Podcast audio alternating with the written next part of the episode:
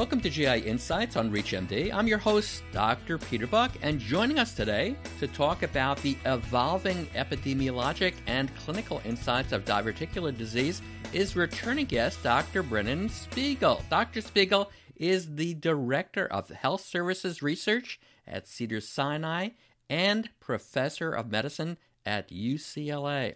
Dr. Spiegel, welcome back to the program. Thanks for having me back. It is a delight. Let's just jump right in. When can antibiotics be avoided in diverticulitis? And why has this paradigm changed?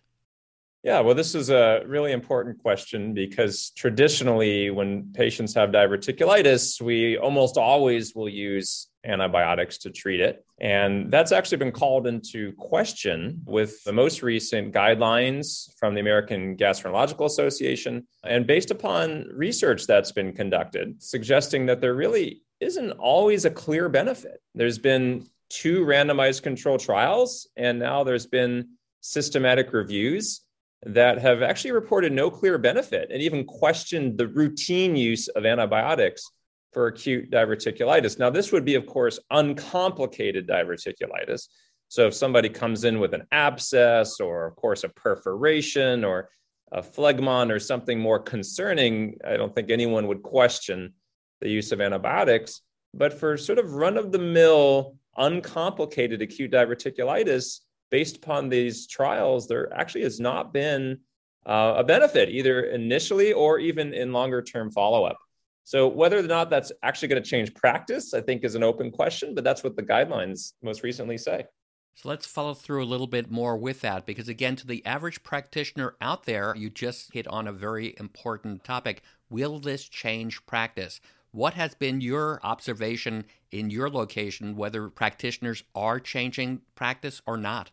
Yeah, I'm not sure I've seen it change a lot. Um, now, many times these cases are not involving the gastroenterologist. And of course, I'm a GI doctor like you, and often this will be primary care decision, or the emergency department will be involved, or the hospitalists and we may never really get involved unless there's a concern about needing a colonoscopy. But what I've noticed is that most of these patients are still getting antibiotics. And my sense is that this information about these clinical trials is not really consistently made it to the front lines. And the knee jerk reaction that we all learned in medical school is well, they need antibiotics, let's, let's start them up. Great. I'll give you an opportunity to talk about colonoscopy under these circumstances. Yeah, right. So sometimes we are called in to do colonoscopy in the acute setting of, let's say, inpatient diverticulitis. And generally, our recommendation is to hold off on colonoscopy. Now, if there's bleeding, maybe that's different.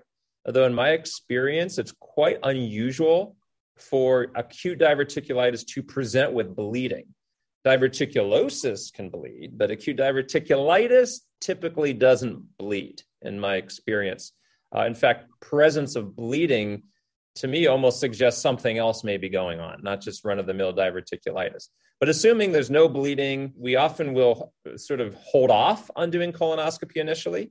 You've got a hot colon, doesn't make a lot of sense to put a whole scope in there, even a flex sig, insufflating and all that, taking a picture of the you know inflamed tick when a CT scan can show you what you need. Now that said, there is a role for colonoscopy now, the American uh, Gastro Association generally recommends uh, doing a colonoscopy after an episode of acute diverticulitis, uh, and but waiting a little while, typically around six to eight weeks after resolution of the acute diverticulitis. And the idea is just to make sure there isn't some underlying cancer or advanced polyp that might have grown over a tick and triggered that inflammation. Because there is some evidence that there's a slightly increased risk of cancer and advanced adenomas in people who do have acute diverticulitis. So if they have not had a recent screening colonoscopy, uh, it's reasonable to consider doing a follow up colonoscopy. Thank you for that. And how has the surgical paradigm changed for diverticulitis?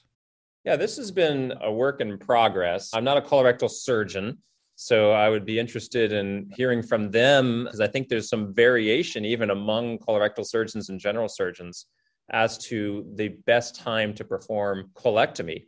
The issue is that many of us sort of in med school learn various rules like well if they've had two cases then they need it but most of those rules that we all learned are not really evidence based and the guidelines now from the surgical societies really emphasize that there's no clear reason to do surgery based upon some minimum number of episodes. Most patients don't have a follow up attack, or if they do, based upon sort of health economic modeling and clinical outcomes, it's still not always necessary to do a colectomy if it's uncomplicated. Thank you. Now, Dr. Spiegel, should we be recommending prophylactic therapy to prevent further episodes of diverticulitis?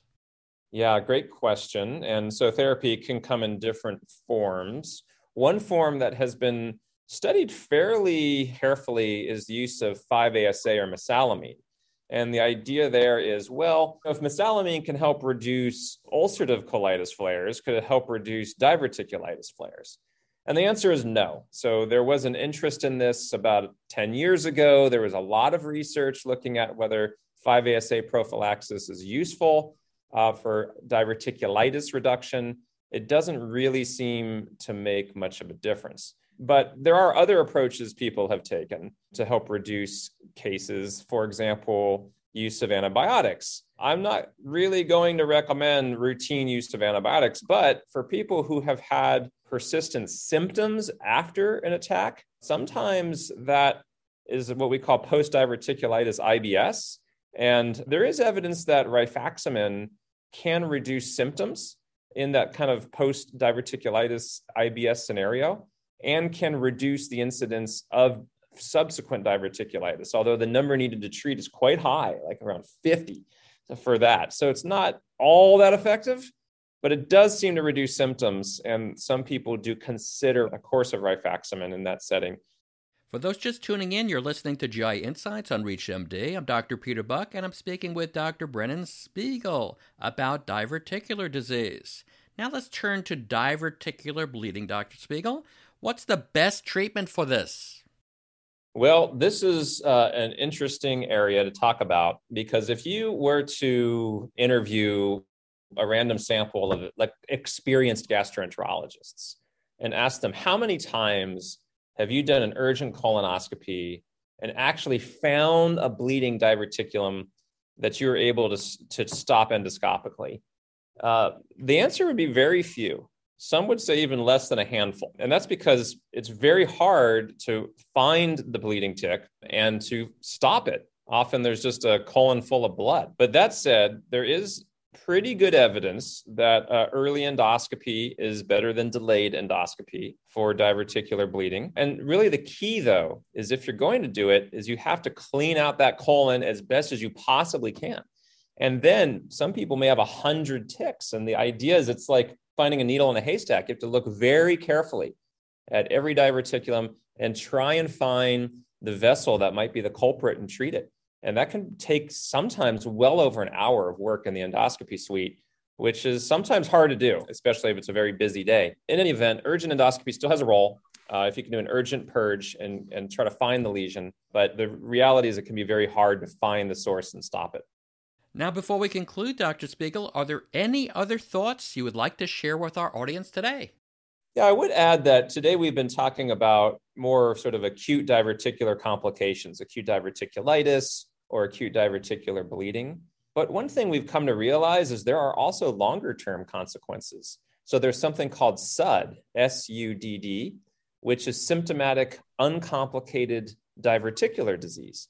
And this may be the most common of all forms of diverticular disease. And this is where people have persistent abdominal pain, discomfort. They may have cramping. And it looks like they have IBS.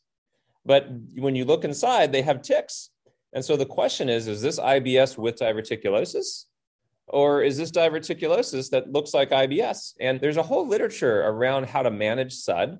And there are approaches. I mentioned rifaximin and even using tricyclic antidepressants and some of the centrally acting approaches that we use for IBS may be useful for SUDD. So, this is a whole other area that I think, especially GI doctors, need to become more familiar with and recognize that it's not always just about acute diverticulitis. There are also chronic consequences and even post diverticulitis IBS that have been described in the literature. Well, that was a great discussion. I want to thank my guest, Dr. Brennan Spiegel, for helping us better understand diverticular disease. Dr. Spiegel, it was a pleasure having you on the program again. Well, thanks again for having me. For ReachMD, I'm Dr. Peter Buck. To access this and other episodes in this series, visit reachmd.com slash GI Insights, where you can be part of the knowledge. Thanks for listening, and see you next time.